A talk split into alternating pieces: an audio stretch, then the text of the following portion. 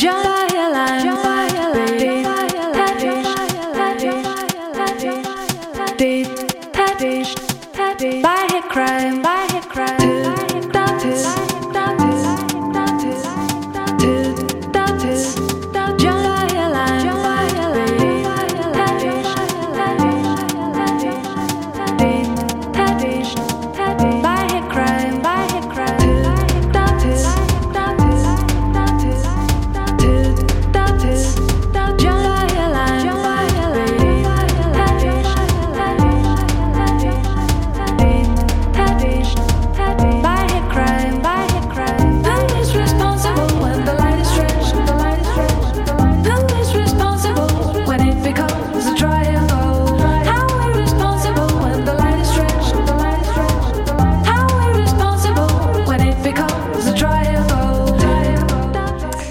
Buongiorno ascoltatori, buongiorno, benvenuti a un altro appuntamento con Calti, quotidiano culturale di Radio Popolare. Un saluto da Ira Rubini e naturalmente vi ricordo la nostra pagina Facebook Calt Radio Popolare, il nostro sito radiopopolare.it per ascoltarci in streaming oppure riascoltarci in podcast e ritrovare i nostri argomenti sulla pagina a noi dedicata Calt.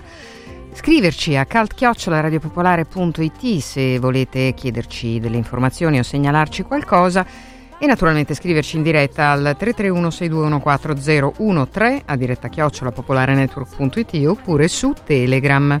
Quest'oggi è una puntata molto fitta, in chiusura di puntata telefoneremo ad Alessio Boni, il celebratore cinematografico e teatrale che insieme a Omar Pedrini è in scena al Teatro Menotti con 66-67 una mm, diciamo, follia eh, tra il musicale e eh, la, il teatrale che li vede uniti nel nome dei pezzi che hanno cambiato loro la vita. Sarà con noi in studio fra poco Harry De Luca per il suo ultimo libro Impossibile, appena uscito dalla, nella collana Narratori di Feltrinelli. Tiziana Ricci fra un attimo ci parlerà, eh, anzi ci, mm, eh, ci proporrà la sua intervista al eh, neo rinominato o confermato eh, sovrintendente di Brera ehm, Bradburn, che appunto il ministro Franceschini ha eh, deciso eh, di riconfermare per un altro mandato. Ehm, l'intervista di Barbara Sorrentini con Luca Argentero per Io Leonardo, eh, lui nel ruolo del protagonista, e ehm, anche la rubrica musicale Risonanze a cura di Maurizio Principato.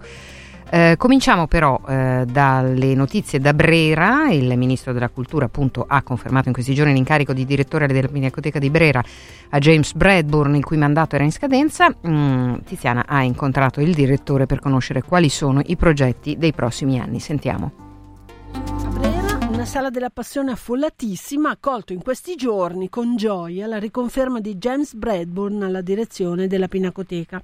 Nei quattro anni passati nuovi allestimenti, dialoghi fra capolavori hanno fatto rifiorire la Pinacoteca che ha visto aumentare del 40% il flusso di visitatori. Tre pubblicazioni hanno reso omaggio a Modigliani, Wittgens e Russoli, grandi direttori del passato dimenticati, e ora la sfida è Palazzo Citterio che ospiterà le collezioni del Novecento. Il Ministero ha accolto le modifiche proposte dal direttore e dunque grande entusiasmo, ma anche grande preoccupazione per la carenza di personale. Si spera però che il eh, Ministero faccia un intervento efficace a questo riguardo. Abbiamo incontrato il direttore nell'occasione. C'è un grande riconoscimento del lavoro fatto e abbiamo fatto il primo riallestimento in 40 anni. Ovviamente le persone, io credo che Milano è fiera del suo museo adesso e Milano viene.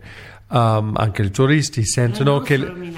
No, ma questo, questo è il paradosso del turismo, che se un museo è amato dalla sua città, i turisti vogliono vedere cos'è amato della sua città, è un insider tip quindi i turisti vengono quando il museo funziona qua per la sua comunità. La cosa che io vorrei fare è una forma di presentazione delle sfide del futuro, perché adesso cominciamo il secondo capitolo, avendo avuto anche un'interruzione abbastanza grave e dobbiamo riprendere tema e portare avanti un progetto che era in effetti presentato in gennaio 2016. Sta parlando di Palazzo Citterio? Sta parlando di tutto, uh, sta parlando della Pinacoteca, la biblioteca, uh, e ovviamente uno dei pezzi grandi di portare a termine è Palazzo Citerio. Finalmente si è tolto questo scoglio e lei potrà fare quello che ritiene giusto fare a Palazzo Citerio, no? l'ingresso, la scala, la climatizzazione. Ma il ministro Bonisoli ha confermato tutto questo. Ovviamente io aspetto anche dei Franceschini la conferma che possiamo andare avanti con uh, il progetto di rendere fruibile il Palazzo Citerio come museo. Uh, quindi adesso io spero che non ci sono più ostacoli. Adesso la nostra sfida è il tempo perché vogliamo concludere questo progetto e ci sono le tempi entro il prima possibile, però tecnicamente di adeguare la climatizzazione, di rendere fruibile la circolazione dei visitatori, di allestire tutte le mostre e aprire al pubblico. Siamo in uh, 2021, eh, speriamo nei primi mesi. I soldi ci sono per fare le modifiche? Stranamente questo non è il problema. I soldi ci sono stati per, uh, per due o tre anni, perché ricordo che una delle cose che il ministro Franceschini ha fatto in 2020 2015 era uh, dare questi 40 milioni alla Grande Brera, di cui 10 milioni erano destinati a Citerio.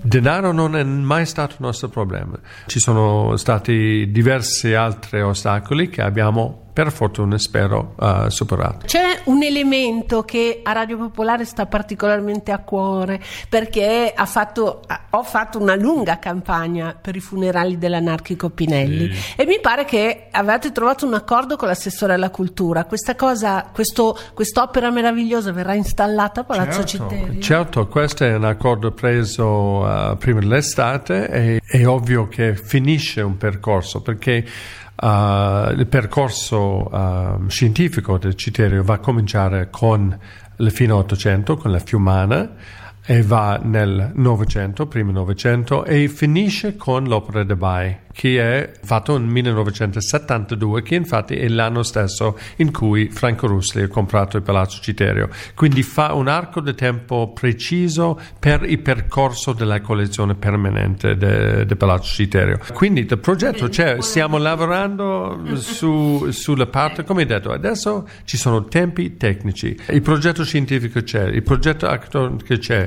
abbiamo le perizie sulla climatizzazione, possiamo adeguare, tutte le pezzi abbiamo il denaro claro. Tutto è pronto da fare. Adesso è il brutto fatto del tempo che prende di, di, realizzare questo, di completare questo progetto e trasformare il Palazzo Citerio, come ha voluto Franco Rusli, in un ecco. museo all'altezza della sua città. Lei in questi anni ha, diciamo che ha fatto giustizia ad alcuni grandi sovrintendenti, tra cui anche Russoli, la Wittgens, gli ha dedicato il bar, ecco, questa è stata una grande cosa. Cosa manca adesso per completare questo questo progetto che lei aveva in testa fin dall'inizio? Ma a dire che io credo che è un progetto continuo di lasciarsi ispirare dalle vere radici bredenze, perché questo era un progetto di, di recupero dell'oblio, perché era una forma di quasi cancellazione dell'istoria. E io non credo che questa fonte è esaurita, ci sono altre, abbiamo un'autobiografia di Dell'Acqua in, in uh, processo, abbiamo diverse iniziative, sempre da lasciarsi ispirare della contemporaneità di figure come uh, Russoli, uh, Wittgens e anche, anche Modigliani. Eh, abbiamo con Boeri progetti diversi da discutere, ovviamente in futuro, però lavoriamo per la città e nella città ci sono queste realtà come la Triennale, come sì. Piccolo e anche come la fondazione, le due fondazioni l'arte contemporanea. Senta, nella gestione di questi anni e nel fatto che ha funzionato bene, che sono aumentati i turisti, che avete potuto fare delle cose, quanto ha contato l'autonomia del museo? No, ma senza l'autonomia non sarebbe stato possibile, perché l'autonomia ci permette di legarsi con la comunità, con la città, a dire che l'autonomia intende, possiamo siamo di, uh, decidere la nostra politica di prezzo, la nostra politica, uh, politica di uh, orario. In, come usarli i soldi, no? Sì, e come dedicare il nostro investimento. E quindi senza questa autonomia tutto questo non sarebbe stato fattibile.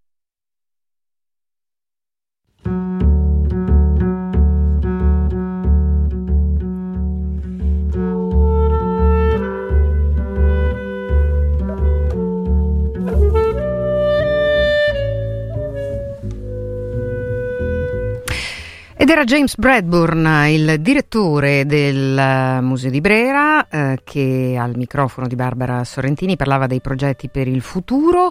Eh, un'intervista molto interessante alla luce della riconferma eh, del direttore da parte del eh, neo ministro della cultura, che però in realtà lo era già stato, Franceschini.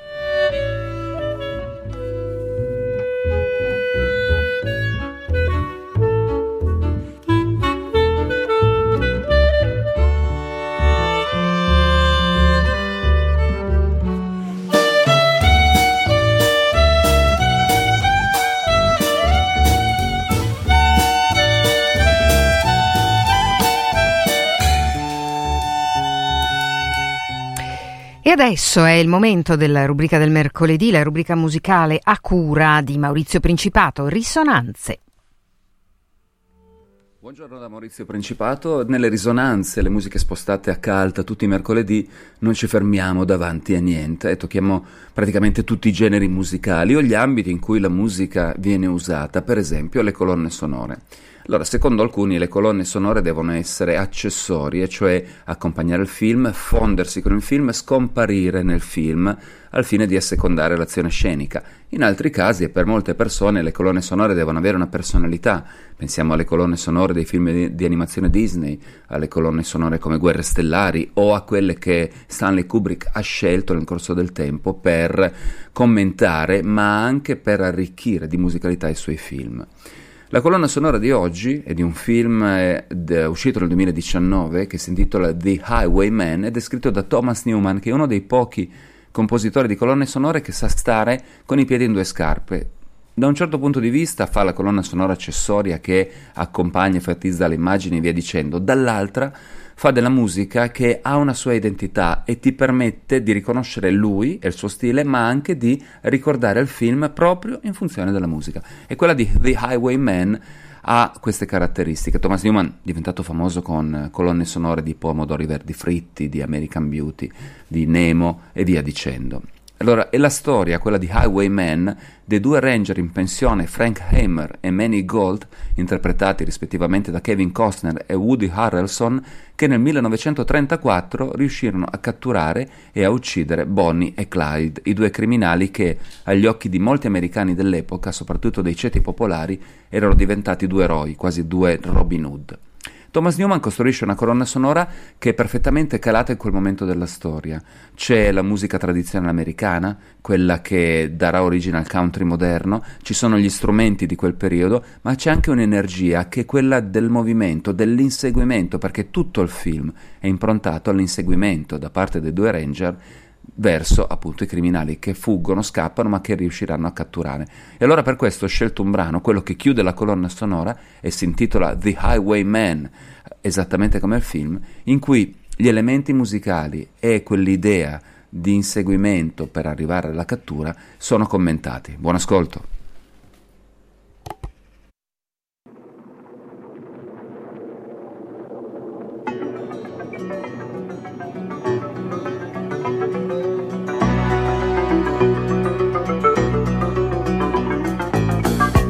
I was a highwayman. Along the coach roads I did ride. With sword and pistol by my side. Many a young maid lost her baubles to my trade.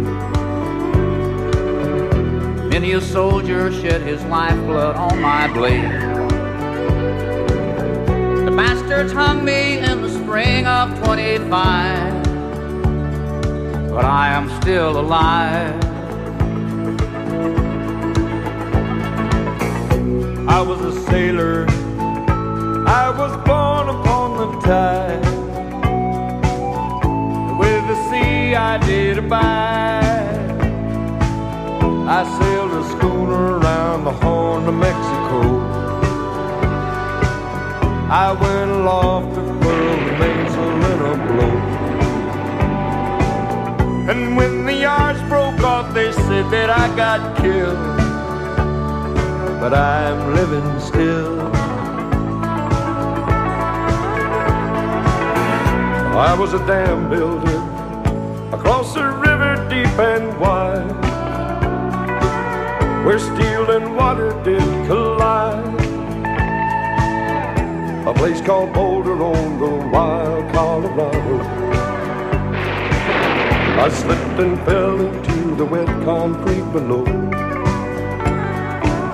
They buried me in that great tomb that knows no sound but I am still around. I'll always be around around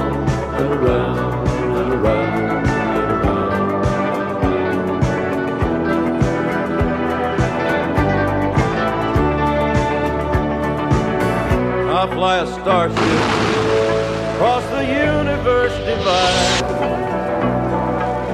And when I reach the other side, I'll find a place to rest my spirit if I can. Perhaps I may become a highwayman again.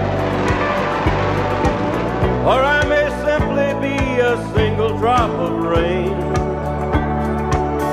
Will remain. And I'll be back again and again and again and again and again. And again.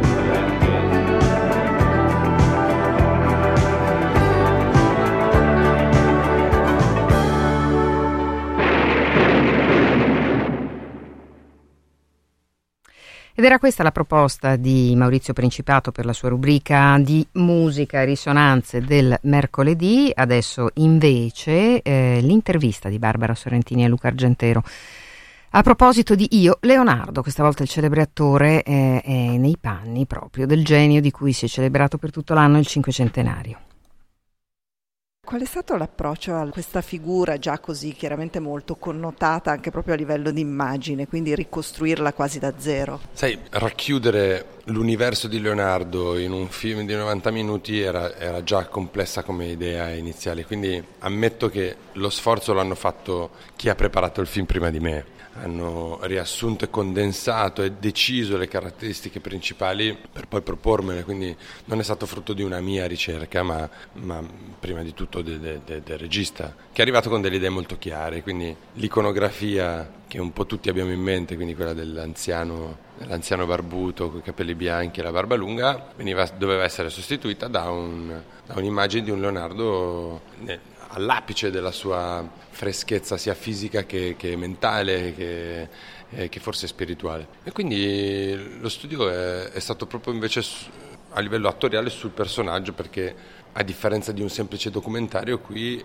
l'idea era quella di portare in scena anche un essere umano, non solo raccontare con una voce fuori campo delle opere, ma portare in scena un, un, un, uomo con tutte le sue debolezze, con tutte le sue fragilità, con tutte le sue qualità incredibili, però con quello che l'ha reso quello che è. E quindi come ti sei avvicinato a questo? Perché naturalmente qualcosa anche di tu avrai trovato, nel senso che in quanto essere umano probabilmente qualche caratteristica umana ti chiedo se l'hai trovata o se l'hai cercata per avvicinarti. Incredibile sensibilità, ehm, è una naturale propensione alla, alla, curiosità, che è una cosa eh, insomma, che me lo rende molto familiare. Se vedo un, una pigna strana mi viene, mi viene, voglia di scoprire com'è fatta. Eh, tendo a staccare più spesso che posso gli occhi dal telefonino per capire quello che mi circonda. Eh, mi piace indagare sul, su quello che provo e su, su, ciò che penso, il perché lo penso, perché lo provo. È un modo di eh, approfondire in generale nella vita eh, e, e l'ho trovato un, una bellissima conferma, non un messaggio perché, perché sono d'accordo con, con, quel tipo di atteggiamento, ma è una propensione un po' contemporanea a, a rimanere in superficie in generale nelle, nelle, cose. Quindi quello che mi ha spiegato Jesus è che era una persona che non si accontentava mai, non si accontentava della prima impressione, doveva andare a fondo, scavare, eh, scoprire, capire fino in fondo il funzionamento di qualsiasi cosa, addirittura delle proprie emozioni, perché poi tutto il processo che c'è insomma, sul, sulla sfera più sessuale della vita di Leonardo lo turba a tal punto da costringerlo a studiare eh, il perché quelle emozioni sono venute a galla. Questo poi diventa ossessione, eh, quello poi proprio magari della mente dei geni che sono più, paradossalmente più fragili, no? sono, possono andare a oltranza, però insomma rende bene l'idea di, di che tipo di, di, uomo è, di che tipo di debolezza, di fragilità aveva. Il lavoro invece sul testo, avete usato anche testi originali naturalmente tratti dai suoi quaderni, quello come è stato appoggiarsi a quelle parole e cercare di riprodurle da comunque un attore contemporaneo ovviamente. Di nuovo, molto, non c'è stato nulla di semplice in questo film eh, e più che l'utilizzo delle parole e quindi di un linguaggio arcaico che allo stesso tempo però deve essere comprensibile per lo spettatore, quindi non deve essere troppo arcaico, eh, c'è l'idea di verbalizzare il pensiero quando sono da solo in scena, che è una cosa che non succede nella vita. Mi, capita, mi è capitato di avere de, degli, lo vedrete quando vedrete il film, di avere degli altri attori eh, con cui avere a che fare, ma molto spesso invece verbalizzare il pensiero di Leonardo. E quella è la cosa più difficile perché più innaturale. L'aspetto estetico, l'immagine, appunto dicevate avete cambiato, non c'è la barba quasi mai, anzi praticamente no, no, la barba non c'è mai, c'è la parrucca lunga. Eh, rivedersi così, insomma l'impatto davanti allo specchio. Io ammetto di essermi trovato a mio agio, o mi devo fare delle domande sul mio look attuale, quindi iniziare a farmi crescere i capelli, perché, perché non lo so, mi, mi, non mi sono sentito strano. Mi sono sentito piuttosto a mio agio e ho trovato il costume, quindi intendo proprio il costume e l'acconciatura, un, un ottimo strumento di lavoro, eh, anzi una cosa che mi ha aiutato a muovermi in un certo modo, a camminare in un certo modo, il costume ti, ti impone una posizione, ti impone un, mo- un modo di, di muoverti perché, perché, è fatto in un certo modo, non sono gli abiti contemporanei, quindi mi sono trovato bene. Sei di un'altra epoca, evidentemente è la tua epoca. Sono antico. Grazie.